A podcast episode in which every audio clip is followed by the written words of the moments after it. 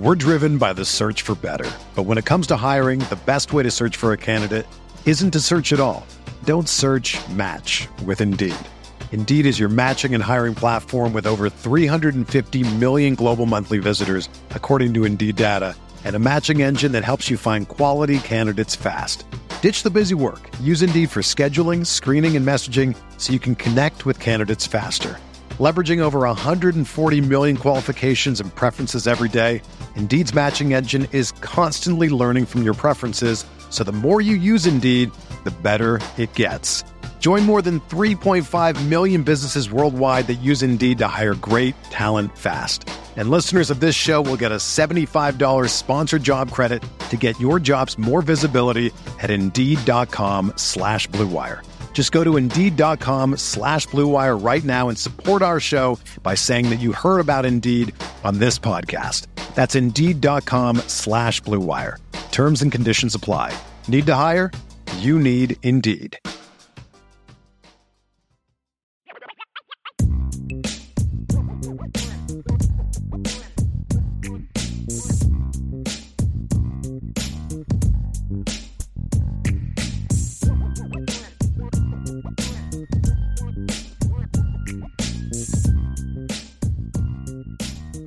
Welcome, everyone, to the first edition of the Rise in NFL Draft podcast on the CFB Nation channel, a part of, brought to you by IrishBreakdown.com. I, of course, am Ryan Roberts, Director of Recruiting at IrishBreakdown.com, as well as NFL Draft Analyst at RiseandDraft.com as well.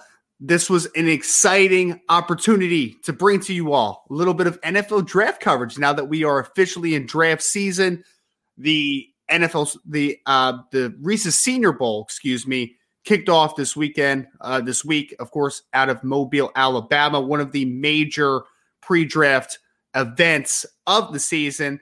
And this is this podcast has kind of been in the making now for a couple of months. I remember Brian Driscoll, of course, publisher at IrishBreakdown.com, came to me and said, Hey Ryan, do you want to do a draft show? And I said, does a bear poop in the woods? Of course, I want to do a draft show, man. So I am pumped up here on today's first episode. Perfect timing as we are in the midst of Senior Bowl week, now in day three of on field practices. Want to talk a few of the risers from this week in the 2023 NFL draft, as well as hit a mailbag at the end. If you're a part of the Irish Breakdown premium message board at boards at irishbreakdown.com. I made a post last night asking people to ask me some questions for a little bit of a mailbag segment at the end. So before we begin, hit that like button, subscribe to the channel. Five star reviews are always very much appreciated. Hope you all enjoyed the content as I work through a few of the standout players from this first from this week of Senior Bowl practices. So this is obviously NFL draft centric, not as much getting into the Notre Dame side of things, but I will obviously throughout this process every week, Thursday night, 8 o'clock Eastern, I will talk about some Notre Dame players. I will talk about the full landscape of the NFL draft as we have 69 early entries in the draft. We have obviously two rosters, the National American of the top seniors that are down in Mobile, Alabama. So let's kick it off with some of my. I picked six players that I foresee as risers from this week in Mobile, Alabama. The first player I want to hit on, and when we get into these draft settings, the th- big thing that people want to see and the big thing that scouts want to see are the one on ones. And that's one on ones both from an offensive line and defensive line perspective, the pass rush one on ones, it's also the inside run one on ones, which was run blocking between offensive lineman, defensive lineman. It's literally mano a mano, which is a great opportunity to isolate traits that players have as football players, whether that is length, athleticism, brute strength, power. You can really forecast kind of what you see for their long term potential based upon the individual traits at these events. And then you also, of course, have the wide receiver defensive back one on ones that will show the ability for wide receivers to get in and out of breaks, create separation for defensive backs to play man to man coverage. We're driven by the search for better. But when it comes to hiring, the best way to search for a candidate isn't to search at all. Don't search match with Indeed. Indeed is your matching and hiring platform with over 350 million global monthly visitors, according to Indeed data and a matching engine that helps you find quality candidates fast. Ditch the busy work. Use Indeed for scheduling, screening, and messaging so you can connect with candidates faster. Leveraging over 140 million qualifications and preferences every day, Indeed's matching engine is constantly learning from your preferences, so the more you use Indeed, the better it gets. Join more than 3.5 million businesses worldwide that use Indeed to hire great talent fast. And listeners of this show will get a $75 sponsored job credit to get your jobs more visibility at Indeed.com slash BlueWire. Just go to Indeed.com slash BlueWire right now and support our show by saying that you heard about Indeed on this podcast. That's Indeed.com slash BlueWire. Terms and conditions apply. Need to hire? You need Indeed. Whether you're a world class athlete or a podcaster like me, we all understand the importance of mental and physical well being and proper recovery for top notch performance. That's why I'm excited that Unified Healing is sponsoring podcasts on the Blue Wire Network. Unified Healing is a new and super innovative global network of wellness centers powered by Energy Enhancement System, or EE System. If you haven't heard of the EE System yet, then you'll want to listen up. This technology promotes wellness, deep relaxation, purification, and rejuvenation. Wherever you are across the globe, access to a center is easy and affordable. Interested in experiencing the EE System technology for yourself? Go to unifydhealing.com slash bluewire to learn more and find a center near you. That's unified, U-N-I-F-Y-D, healing.com slash bluewire. No material or testimonials on the Unified Healing website are intended to be viewed as medical advice or a substitute for professional medical advice, diagnosis, or treatment. Always seek the advice of your physician or other qualified healthcare provider with any questions you may have regarding a medical condition or treatment and before undertaking a new healthcare regimen, including EE system. I want to start in the trenches because that's kind of where my home is in the NFL draft space. John Michael Schmitz, center out of the University of Minnesota, came in this week with, I think, a lot of expectations that he had an opportunity to solidify himself as if he's not the top center off the board, he's certainly within the top two to three when April officially does kick off. John Michael Schmitz came into the week weighing in at six foot three and three eighths, so a hair under six foot three and a half, 306 pounds, 32 and three quarter inch arms, so nearly 34 inch arms, and a 78 and seven eighth inch wingspan, so a 79 inch wingspan, just a hair under. So he weighed in well. I mean, we had the preseason numbers on John, John Michael Schmitz because he's a player that people have known about for a couple years now. So you saw the measurements, kind of checks the check the box, and that's really honestly what Senior Bowl week is. It's a resume process. You know, you come in, you meet with the teams, check character side of things, physical profile. You hit those thresholds that everyone loves, the physical me- thresholds from the arm length, size, all that body type perspective. That's another check. Then you go on the field and you showcase your talents. Those are the pretty much the checklist of the process of the Senior Bowl week. John Michael Schmitz got things started off well, looked the part, and quite frankly, over the first couple days of practice, he has just been an impenetrable force on the offensive line on the American side of things. He plays with incredible with an incredible base, has a very nice power profile, can really anchor down against more powerful rushers. I mean, you've seen that basically all week, no matter what interior defensive lineman that he is going against, whether it's the Zacch Pickens of the world from South Carolina or some of the twitchier interior rushers that are kind of more the tweener mold. He really did a great job when someone is trying to get down straight into his chest and really try to push the pocket. John Michael Schmitz was able to sit down on that power and then showcase that he has a power profile to withstand even the stronger, strongest of of interior rushers on the next level. And I think that that tough profile, you know, he's a Midwestern kid, went to the University of Minnesota. There's a preconceived notion that that's what he is, right? He's just this mauling presence on the inside with this power profile.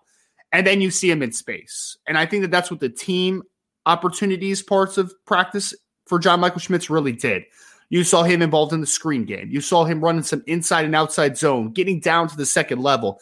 John Michael Schmitz may not be a Jason Kelce brand of athlete or a Tyler Linderbaum that came out of Iowa brand of athlete, but he's very good for his size. So he's bigger, obviously, than both those players. He can move to the second level, can get out in space.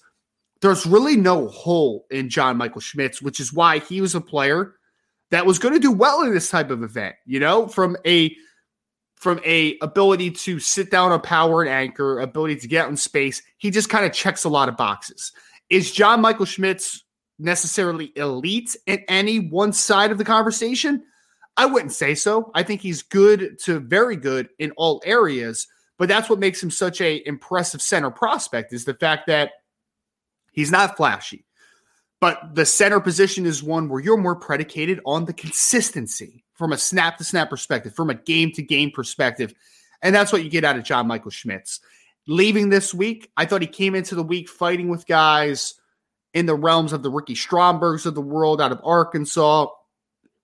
Jarrett Patterson out of Notre Dame's a kid that has some fans. I think that John Michael Schmitz may have left the Senior Bowl week as the preconceived and almost consensus center one in this class. And I think that when Abel comes around, you're going to be hearing his name in the late first round, early second round conversation if you aren't already, because I think that he just checks so many boxes. So great week for John Michael Schmitz. I think that he was. I mean, everyone kind of lost their minds with De- Dawand Jones, the offensive tackle out of Ohio State, the first day, and I I understood it to a to a large degree.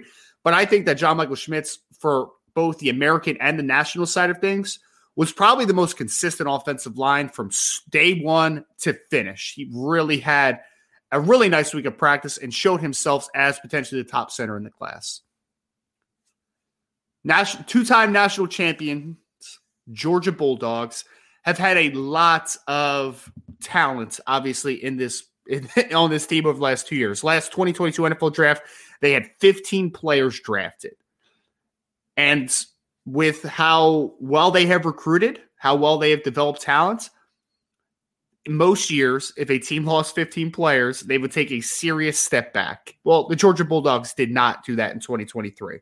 They went undefeated, won the national championship game, dominated TCU 65 to 7 in the national title contest. So Georgia was a very good football team once again, a dominant force. And one player that is not at near the top of the list of conversation pieces when people talk about the most impactful players. They're going to talk about the Stetson Bennett's. They're going to talk about the Brock Bowers. They're going to talk defensively about Jalen Carter. And again, for good reason. All fantastic football players, especially in the college level. But one player that was severely underrated for this team that was vital for the Georgia Bulldogs to go back to back was Christopher Smith, defensive back, number 29. A little bit of an undersized player, came into the week, measured in at 5'10 and some change. I have the actual measurement right here somewhere. So Christopher Smith, safety out of Georgia, was 5'10 and 2 eighths, so 5'10 and a quarter, 188 pounds, so a lighter build. He did have 31 and 5 8 inch arms, so pretty good length for safety his size, and a 75 inch wingspan. So the length was actually pretty good for a guy like a Christopher Smith, but the weight is one. It's 188 pounds. So he's a lighter build playing on the defensive side of the football. And what I was really interested to see with Christopher is that I mean I love the kid on film this year. I gave him a a a early third round grade when I did my evaluation on him because I see just so much proactiveness as a, in the passing game. Played from depth a ton at Georgia, which means that he was playing obviously on the back end, on the roof for a defense that asked him to play not a cover one, some cover two, was really asking him to be that true free safety type for their defense. He made a lot of plays in that department, man. I just feel like he's one of those kids that is never in bad position and is just a good all around athlete for everything you ask him to do. But the great opportunity at these types of events is that players are going to be asked to do things that they are typically not have did not get asked to do on the college football level. Christopher Smith's biggest impact this week was not as a deep zone coverage player that has the opportunity to show show off range and his eye discipline on the back ends. They asked Christopher Smith to come up and play a lot of man to man this week. He was manning up on smaller slot receivers, was manning up on some bigger tight ends. I mean, he had a tremendous play. I believe it was the first day against Luke Musgrave, excuse me, who was a tight end out of Oregon State, the son of Bill Musgrave, longtime uh, NFL assistant, who is being billed by some as a top 50 potential pick. And Chris Smith, Christopher Smith, despite being, you know, seven inches shorter plus and about 70 pounds lighter, blanketed Luke Musgrave. Absolutely matched physicality, played man to man coverage. And that profile is so, it's just so attractive on the next level because you'll see safeties on the next level that are really good on the roof. Awesome. Or they're really good coming down, playing short zones. Great. Or they're really good playing man to man coverage. But you don't usually see guys that can do a little bit of everything right? That's when you go from a solid to good football player to a very impactful one. Because Christopher Smith, despite having a profile that says he's a true free safety type, needs to play from distance, he came into this week and he showcased that he has man to man skills. And that is so important for a defense, especially one that wants to play a lot of cover two, a lot of two high, that likes to rotate safeties down whether Christopher Smith is getting rotated to the middle of the field pre or post snap to play a single high free safety look, or he's coming down to play man to man coverage against slots, he has everything working for him. And that kid is just so valuable to an NFL defense. And he might end up being more of a Rodney McLeod type of football player where he's a really good, impactful football player, but he doesn't have the flashy stats. He doesn't stuff the stat sheet. But what he does for a defense is just so impactful. So I came into the week a fan of Christopher Smith. I think that he's rising up boards right now because he showed a layer to his football game that he honestly did not show a ton of at Georgia. So Christopher Smith's my second guy that I think took a massive step forward this week down in Mobile for the Reese's Senior Bowl. Number three, who I think may honestly be the most dominant player on either side of the ball this week, and certainly the most dominant defensive lineman that I have seen personally this week in Mobile. And that is Keanu Benton, who is a defensive tackle out of the University of Wisconsin. Weighed in this week, six three and 4 eighths, so six three and a half. Was 312 pounds, which was actually a little bit lighter than what he had played at during the season. It was more in the 320 range. 33 and three quarter inch arms, which for comparison, especially if you're a Notre Dame fan listening, is the same arm length as Isaiah Foskey. And we know that we laud him for his length 81 and three quarter inch wingspan.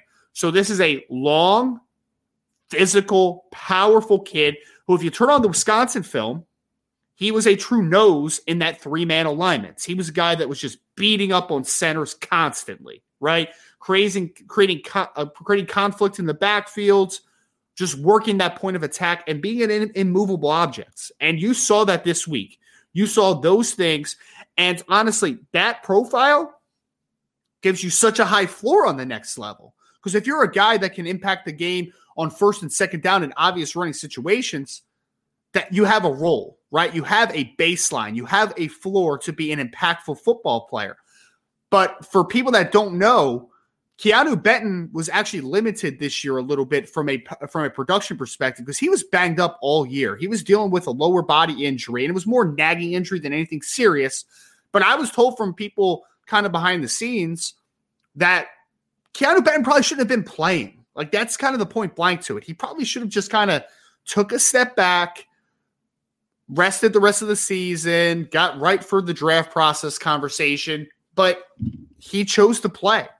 He chose to play, which I think a lot of evaluators are going to look at and kind of tip your hat to him for a second, right? Because it's like he didn't have to do that and he sacrificed his health for his teammates and wanted to go out on top as a fifth year senior and do what he could for the Wisconsin program. So hat tip for him for that. But I think that you saw this week there's a lot more impact than just what the game film said in 2022. He was an absolute wrecking ball as a pass rusher this week. And it wasn't just overwhelming interior offensive linemen at the point of attack, it was the ability to really work gap to gap, to kind of get some arm, overs, to swim, the club rip. He threw in some things in his arsenal that you didn't see at Wisconsin a ton. So I leave this week, and I actually thought about I Keanu Benton for anybody that is out there that hasn't listened to me in the past. I've been a big fan of Keanu Benton for some time, but I think he really showcased all the things I thought he had in him the foot quickness, the explosiveness, the the ability to change direction, which is I think is pretty rare for his size. He showcased that this week. So now people's perceptions of two down nose, true nose tackle, I think are a little bit out the window. Like this kid is not just a nose tackle, in my opinion. This is not just Jonathan Hankins. I think that he can play three tech. I think he could play four, four eye with the length that he has. This is a movable chess piece on the interior of a defensive line that can do all the dirty work. There's no doubt. But the twitchiness, the explosiveness that he has can be absolutely impactful on the next level. So he was a handful for opposing offensive linemen this week, especially for the interior defensive, uh, interior offensive linemen, excuse me, that were on site at the Senior Bowl. I think Keanu Benton was a slam dunk second or third round pick coming into this week. I would be surprised if he got out of the top 50. There's still going to be some people that are going to question overall upside with his style, and I understand that conversation to a point. But personally speaking, I would draft Keanu Benton in the late first round. I wouldn't think twice about it. But regardless, I still think he's going to end up being a top 50 pick because when he goes to the combine here in a few weeks at the end of at the end of uh, February and the beginning of March, I think he's going to test really well. The explosive numbers I think are going to match the upside that he has. And I wouldn't be shocked if he's a late first round pick when all is said and done. But regardless, top 50 pick, Keanu Benton leaving the week. One of the more fascinating stories of a player coming into 2022 that you didn't know a lot about is Daiyan Henley, who is a linebacker out of Washington State, a sixth year player. So he's been around the block, but the but he hasn't been around the block at Washington State University. He hasn't been there. He was at the University of Nevada originally, was a safety recruit when he first came in. And now he has grown to this right around six foot one. He's six foot and seven eighths, so six foot one, 230 pound linebacker who he lost, obviously lost a little bit of weight coming into the event. He played more in the 235 ish range, 30, 33 inch arms, and a 78 and three quarter inch wingspan. He's got a longest wingspan as John Michael Schmitz, who again is an offensive lineman comparative to a linebacker. Daiyan Henley had a tremendous season this year. Tremendous. Very instinctual football player, downhill, physical. He has no remorse for anybody in front of him. He will bring his pads, come to balance, and deliver blows as a run defender. And he's got the safety background. So he's actually a really good athlete, really good athlete. At Washington State, they used him more, though, as a downhill player. He blitzed a ton, which you saw again this week in Mobile, that he can defeat some blocks in the in the as a blitzer, and he can finish at the quarterback. But the things that were most impressive this week for Daiyan Henley – is that you saw him in space a ton this week in pass coverage. In the one in the one-on-one running backs versus linebacker drills in the pass coverage perspective he was dominant this week. I mean there's no other way to phrase it. Evan Hull from northwestern who's a really good receiving back could not get any separation on him running option routes zero. Chase brown a fan favorite out of illinois who is a really good and and pretty twitchy football player could not create any separation against Daiyan Henley, whether it was running backs running wheels, whether they were running angle routes, whether they were running option routes. There was just no separation that could be created. In a class of linebackers that is couple names up top like Trenton Simpson, Noah Sewells of the world, the Jack Campbells. I think that Daiyan Henley is one of the most underrated linebackers in this class. I would not be shocked if he's a late day two pick when all is said and done, a third rounder at least an early four because I think that he has upside as a starting Mike at the next level. And he showed this week again that he's a better athlete than maybe some people anticipated coming into the week. But Daiyan Henley leaves as one of the big risers. And I think that he is one of the absolute best linebackers in the 2023 class. Next guy I wanted to hit on, number five on the list, was a guy that most people know, but I don't think people quite understand just how good of a talent that he is at the defensive end position. Want to talk a little bit about Will McDonald the fourth, who is a All Big Twelve selection out of Iowa State over the last couple years. Six foot three and, and four eighths, so six three and a half, 241 pounds, which was a big measurement. It might not sound like much for an edge rusher, but he played more in the 225 to 227 range this past year, and there are question marks about if Will was a, would be able to hold enough weight on his frame. Showed up 15 plus pounds heavier than what he played this past season. So 241 pounds was a big mark. He has a very interesting body type, though, because at that height and weight, you would probably expect him to proportionally maybe be around like 33 inch arms, 35 inch arms, and an 82 and three quarter inch wingspan. My guy is long as all heck. Incredible length. If you turn on Iowa State film, it's really frustrating to watch Will McDonald because Iowa State runs a bunch of three man fronts where they're asking him to be a 4 4 I at 220 something pounds. For conversation piece, usually guys that are playing that spot are like 6'4, 6'5, 280, 275 at least, 290 sometimes. They're more interior defensive linemen than they are true edge rushers. Does not fit Will's style. Despite that, McDonald had a couple really impressive seasons to, to end his Iowa State career. Twitchy, explosive, bendy pass rusher. I was excited to see him down at the Senior Bowl because you finally got to see him from wide alignments and to rush what he'll actually be doing at the next level. And you saw it all week, man. There were just ability to win to to just run around the track with speed. There was ability to hit some inside counters. He hit a crazy spin move yesterday against Darnell Wright, who is an offensive tackle out of Tennessee that some people are pretty high on. Will McDonald had a tremendous week and showing that pass rush upside and a more traditional role, showing that he could hold that weight effectively and not sacrifice athleticism.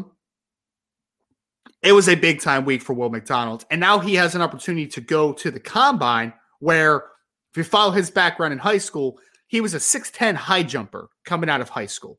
This kid is going to blow the doors, the roof off Indianapolis. They're going to do that. And it is good in Lucas Oil Stadium. He has an opportunity to be one of the biggest risers in this class at the defensive end position because after Will Anderson, Myles Murphy, Tyree Wilson, some people including that conversation, the question is like, who is that next tier of pass rushers, right? You know, the Isaiah Foskey's of the world, the Derick Hall out, out of out Auburn's of the world.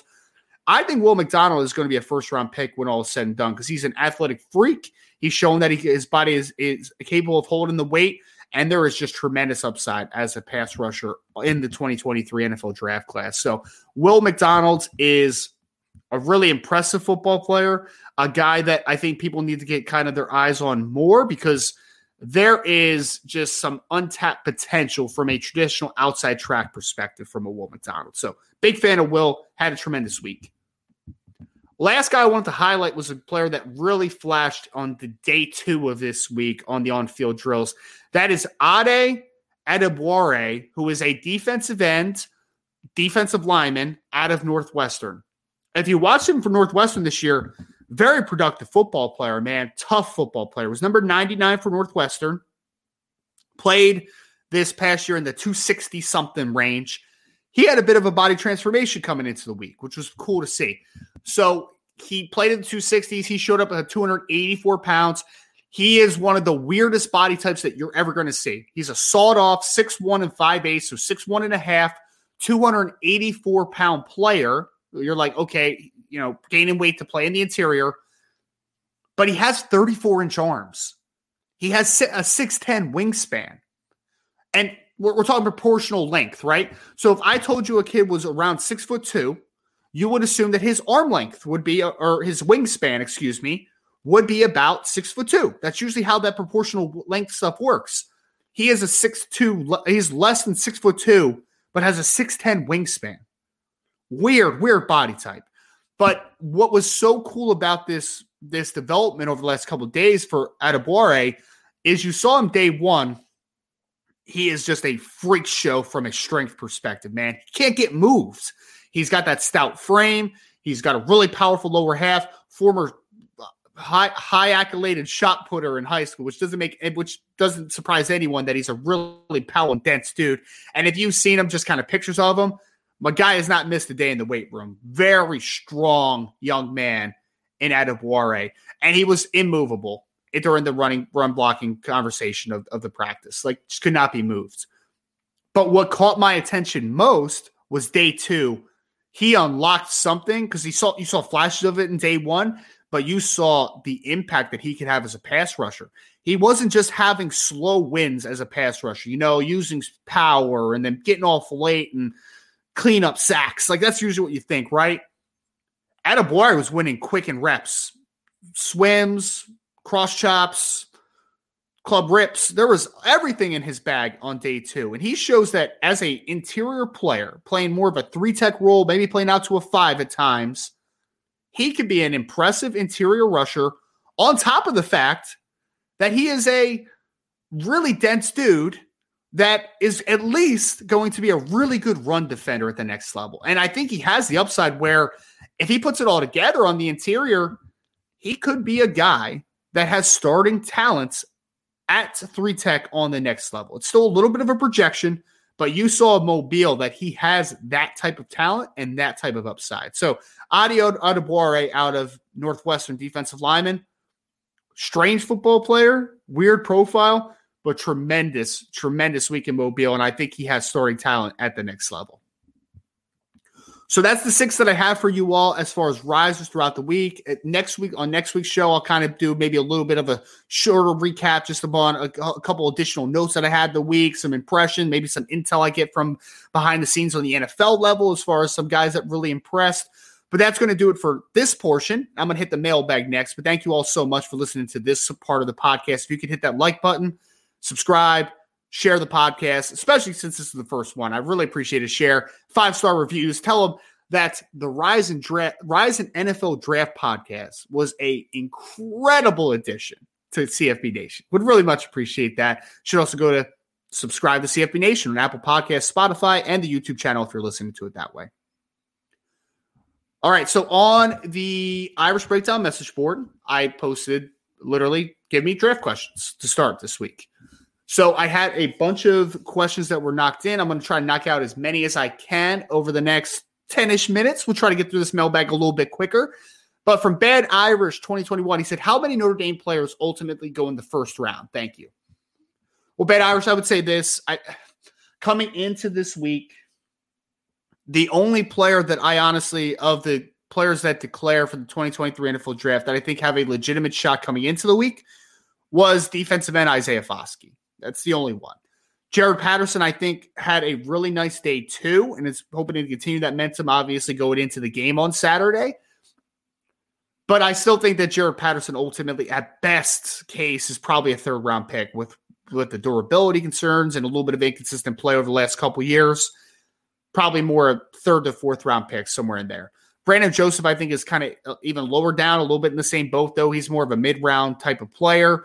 And outside of that, you're just talking about like the depth of this class, right? Jason Ademilola is more of a day three player. Justin Ademilola is probably a priority free agent. Isaiah Foskey has the profile where he should be a first round pick when it's all said and done, just from the simple fact that he is right around six foot five. He was six four and seven eighths, 262 pounds, had an 81 plus inch wingspan. The guy looks like the, looks the part, right? And you saw this week during during the Senior Bowl that the flashes are incredible. They really are, man. Like he is one of the most physically gifted pass rushers in this year's class. It's just so inconsistent right now from a pass rush plan perspective. When he's able to just use speed to power, use a long arm, he's almost unstoppable. But when he's matching against guys that can match him with length and power, he needs to go to his bag a little bit. And in day two, you saw him go against McClendon Curtis, who's an offensive lineman out of Chattanooga, and hit him hit a little double swipe up the up the arc. And I'm like, oh, that's awesome. That was great to see. But then he tries a a little bit of a, a spin move against Blake Freeland out of B, BYU in the same practice, and he just kind of gets stuck because it's just a poorly timed spin. So there's moves that need to be added to the arsenal. I think if he has a big combine, he could still go in the first round, but I think more he's in the top 50-ish range range leaving the week because I think you saw all the talent you need to see, but you still see that it's not a finished product or near a finished product, I should say. No, no player going to the NFL draft is a finished product, but he still needs some work in that regard from a plan perspective. So I say the most is, is it's one. Isaiah Foskey is, is the only player that I think has a chance to go in the first round. I think that's a question mark right now, but I wouldn't be surprised if he does make it because uh, talent wise, man, he is absolutely incredible. From Darvis on the message board, he asks, Who's your favorite draft prospect at the moment and who do you hope drafts them? That's so tough. People ask me this all the time. Like, who's your favorite prospect in this class? I'm just like, you need to tell me a position, man. Like, I need to hear a position, right? Like, I need it.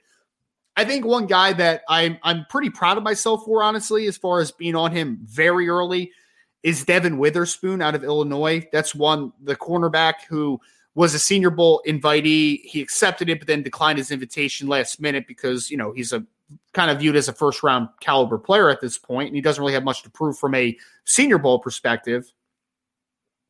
But I love how this kid plays. I love it. I mean, he's not the biggest corner in the world. He's a hair under six foot. He's 185 ish pounds, 31 and some, sub odd inch arms. So like nothing pops from a physical perspective, but the intelligence that Devin Witherspoon plays with is just phenomenal, man. It really is. He sees the game at such a clear, concise, and quick manner. Like he sees things develop so fast able to redirect, has good foot quickness, good change of direction, and he is just beyond physical and competitive. I love this kid, man. He plays a a big boy brand of football, which I respect tremendously. I mean, he plays the game like everyone should play the game. And I, I, I just, I genuinely love watching Devin Witherspoon play.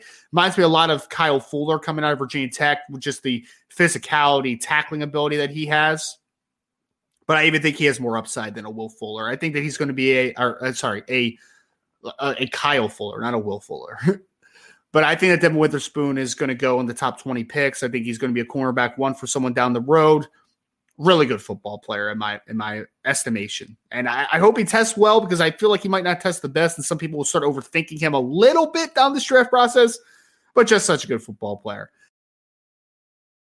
Another day is here, and you're ready for it. What to wear? Check. Breakfast, lunch, and dinner? Check. Planning for what's next and how to save for it? That's where Bank of America can help. For your financial to-dos, Bank of America has experts ready to help get you closer to your goals. Get started at one of our local financial centers or 24-7 in our mobile banking app. Find a location near you at bankofamerica.com slash talk to us. What would you like the power to do? Mobile banking requires downloading the app and is only available for select devices. Message and data rates may apply. Bank of America and a member FDIC. When you need mealtime inspiration, it's worth shopping Kroger, where you'll find over 30,000 mouth-watering choices that excite your inner foodie. And no matter what tasty choice you make, you'll enjoy our everyday low prices, plus extra ways to save, like digital coupons worth over $600 each week. You can also save up to $1 off per gallon at the pump with fuel points. More savings and more inspiring flavors make shopping Kroger worth it every time. Kroger, fresh for everyone. Fuel restrictions apply. I mentioned a couple of my favorites earlier in the show. Daiyan Henley, def- linebacker out of linebacker out of Washington State that was a Nevada transfer, really talented football player, kind of, you know, fits the modern style of a linebacker. Keanu Benton, defensive tackle out of Wisconsin, is a really dense physical dude who's a who I've been a big fan of for some time. Will Anderson uh, is obviously a fan favorite from Alabama with what he's been able to do.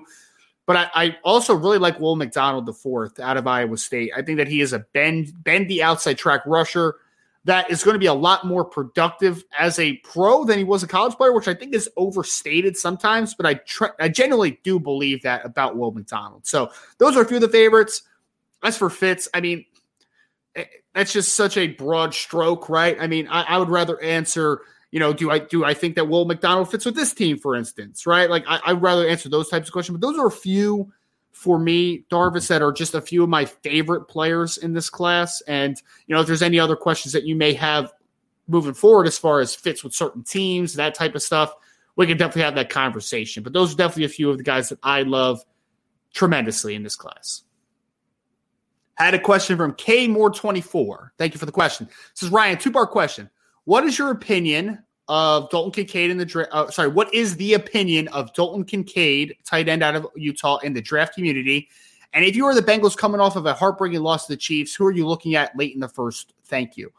So Dalton Kincaid, I think there's a lot of mixed opinions about him. Honestly, I mean, the, the NFL seems to value him pretty heavily. You're seeing guys like Daniel Jeremiah from NFL Network, who's very plugged into the process, really start to to you know go to bat for a guy like a Dalton Kincaid. I think Dalton is a good athlete, pretty smooth in and out of breaks, and he's a really good catch point guy. Has great hands and ability to win through contact. Doesn't block at all. Doesn't offer much after the catch. I'm a little bit lower on Dalton Kincaid. Like if you told me he was a third, the fourth round pick, I would be like, yes, that is where I am. But I am hearing top 50 right now. I'm hearing that some teams may have him as their top tight end off the board, which is just ridiculous in my opinion. Like I just don't think that that is a smart evaluation. I don't think that's a good process. It's just a solid process at all. So, but there is mixed opinions. I think that there's a lot to like about Dalton, but I also think there's some drawbacks that maybe people aren't talking about as much as they should be right now.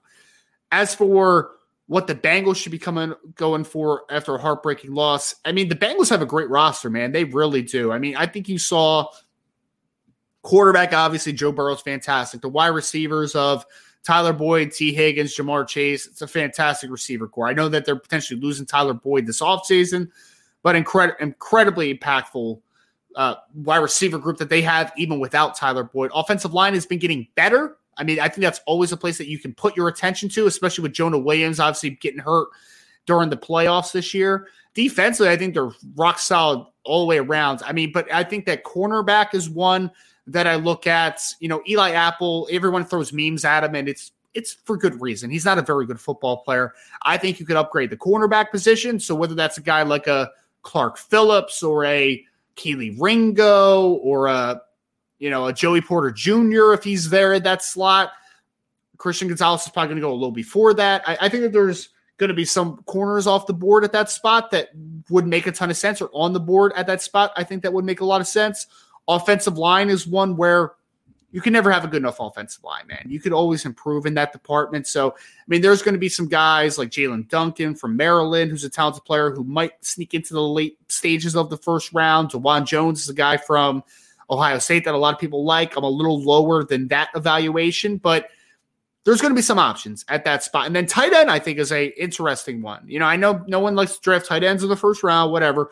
But if, if there is a legitimate slide that happens, let's say with a Michael Mayer, for instance, right, and he falls to the Bengals pick of that slot, Hayden Hurst is a solid little football player. But I mean, the fact of the matter is, is that Michael Mayer is a much more impactful football player, right? So if you're talking about a passing game that has Ja'Marr Chase, Tee Higgins, Tyler Boyd potentially coming back, and then Michael Mayer, good luck. good luck defending that, man. I, I could it could not be me. I would never want to play play against that at all. So that is uh that's kind of where I'm look, uh, look, look, moving towards as far as the spots though. I think that offensive line is spot that you could always upgrade. Cornerback is a spot that you can always upgrade, and the Bengals should, especially the Eli Apple side of things.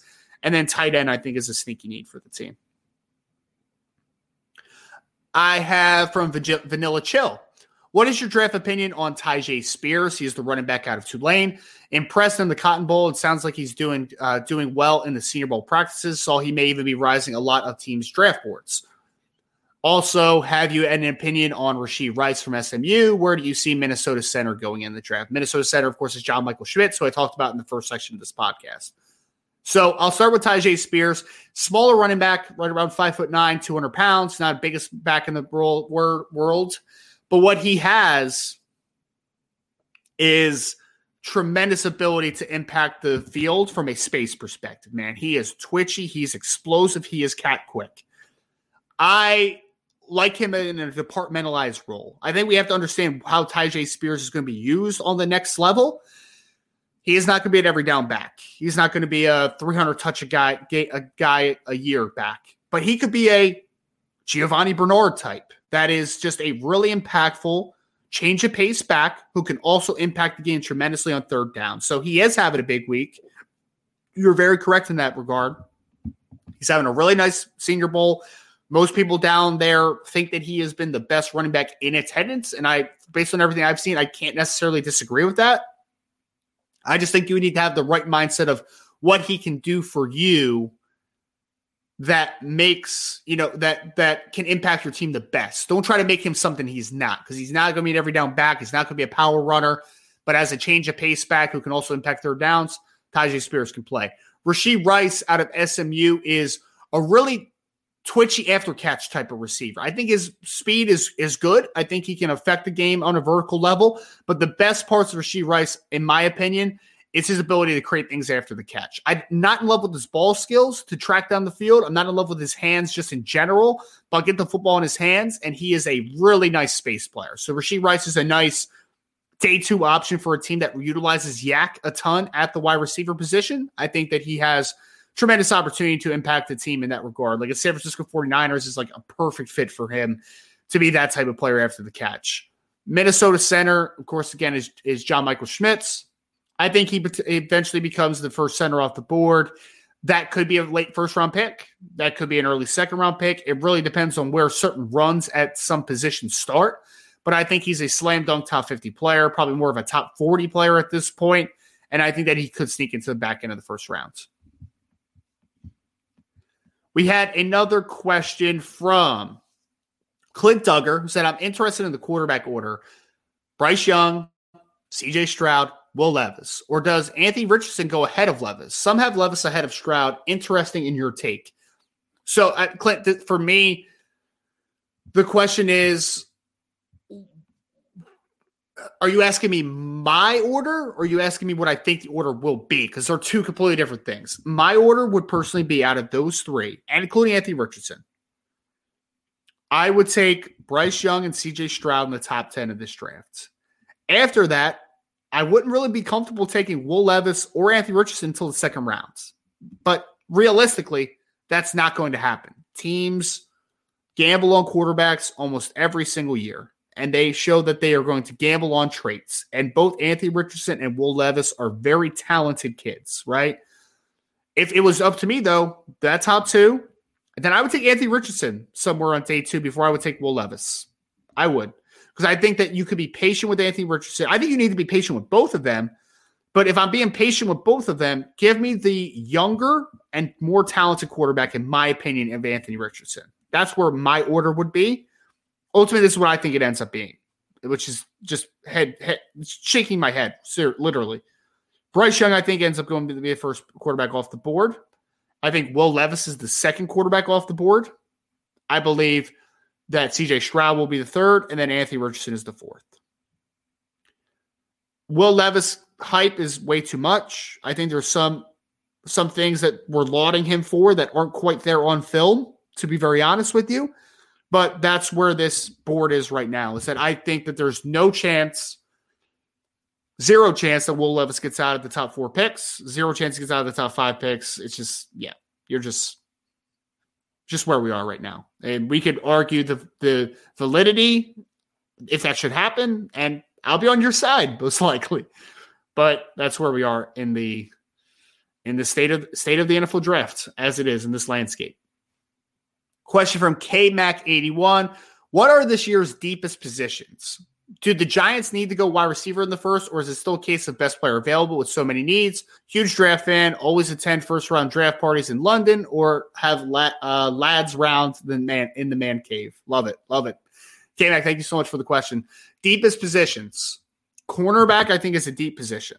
I don't, I am not in love with the top of the cornerback class like some are, but it has so many dudes that you need to pay attention to. I mean from the Clark Phillipses of the world, the Devin Witherspoons, the Kelee Ringos, Christian Gonzalez, Joey Porter Jr., uh, moving down the board to, to guys like Kyu Blue Kelly out of Stanford. Like it is just a Joshua Brents out of Kansas State, so another really talented, unique football player. It's a crazy deep board. It really is. So I think that that is the maybe the deepest position in this year's class. I really do. It is a ridiculously deep cornerback board, as it is at defensive end, pass rusher, edge. You have the Will Andersons of the world that everyone knows. You have the Myles Murphys. Uh, again, we're talking about guys like Tyree Wilson. We're talking about Isaiah Foskey, Will McDonald, Derick Hall. There, there are so many guys in this year's class that deserve mention and are really talented pass rushers. They really are. I do think there's a clear tier break after the first two or three, but there is a lot of depth to be had in this class. So edge, cornerback, and then Two on the offense side of the ball, quietly.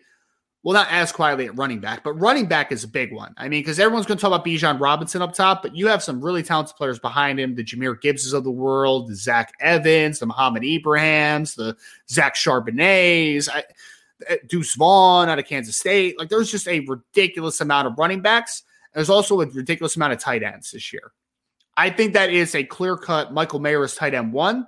But I mean, there is a lot of depth in this class. I mean, Darnell Washington, Dalton Kincaid, Luke Musgrave. There's a lot of dudes that you look at and say that could eventually be a starting tight ends, or at least a really good complementary piece to a tight end room. So I think tight ends and running back on the offensive side of the football, I think cornerback and edge are loaded on the defensive side of the ball. And a great question. I hope you enjoy the uh, the man cave out there as well, lads night. And uh, also, K Mac had another question. Will we be doing positional rankings? On this podcast, we will be doing positional rankings. Yes. Every Thursday, 8 o'clock Eastern, these shows will be out. The first couple will probably be recorded. And then after that, we'll be doing live shows leading up to the draft. So I'll be breaking down position by position. I'll be going positional rankings. We'll do some mock drafts at some point. I'll be doing just kind of rumor mill stuff, what I'm hearing around the league, players on the rise, players maybe falling a little bit. Absolutely, K Mac. We'll be doing positional rankings. And the last question of the night is from Hoffer Domer says, Who is the best quarterback for the Colts at pick four to build around for the future? I, again, I, I think that this one is who do I think it is? I think it's CJ Stroud. I do. Because Bryce Young would be the first pick for me. If you get lucky enough that if Chicago gets stuck with the first pick and they're not able to trade that pick, and the first quarterback doesn't go off until number two to the Houston Texans, I think that if you're Indianapolis, and this honestly might not, this might be a possibility even if that trade scenario does happen. But I think that there's a legitimate scenario where CJ Stroud is going to be there at pick four. And he is exactly what Indianapolis needs, in my opinion. He does a lot of the stuff that you want at the quarterback position in structure. And I think that he just gives you a really nice baseline. And I do think that there's still some untapped potential for him outside of structure because you've seen it, right? I mean, you're a Notre Dame fan, right? So you saw against Notre Dame when he was asked to vacate the pocket and make some throws on the run. CJ Stroud was able to do that stuff, just wasn't consistent enough, and it looked like pressure bothered him at times. But I think that he is a really talented quarterback, top 10 pick in my estimation. And in this situation, I think Colts fans might be lucky enough that a team's going to trade up to number one. Maybe it's the Colts, maybe it's not. They draft Bryce Young. Then I think number two overall, Bryce Will Levis probably comes off the board.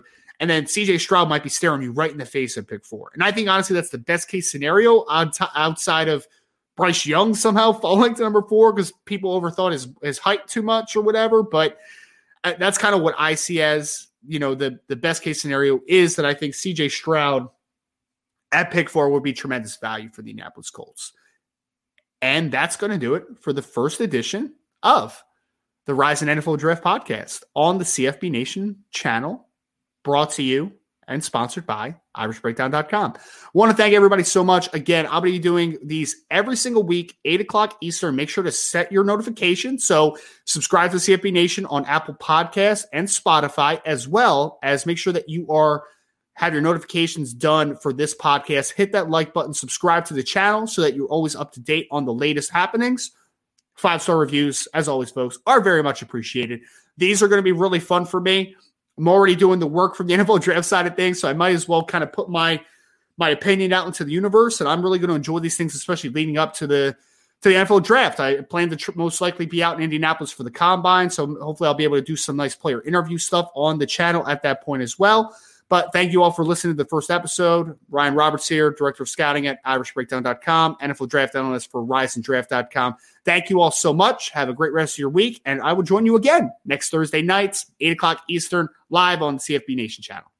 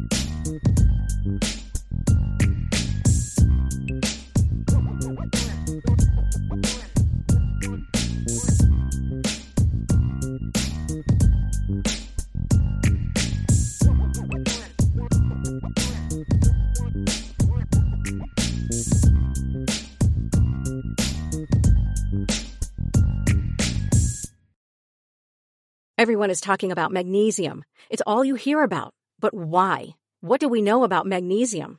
Well, magnesium is the number one mineral that 75% of Americans are deficient in. If you are a woman over 35, magnesium will help you rediscover balance, energy, and vitality. Magnesium supports more than 300 enzymatic reactions in your body, including those involved in hormonal balance.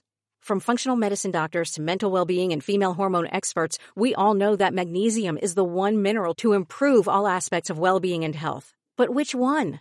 Magnesium Breakthrough from Bioptimizers, the trusted choice recommended by leading experts with seven best absorbed forms of magnesium to ensure your body receives the support it needs for overall well-being. Go to bioptimizers.com slash balance today and use code BALANCE10 for 10% off. Support your journey to wellness at B-I-O-P-T-I-M-I-Z-E-R-S dot com forward slash balance.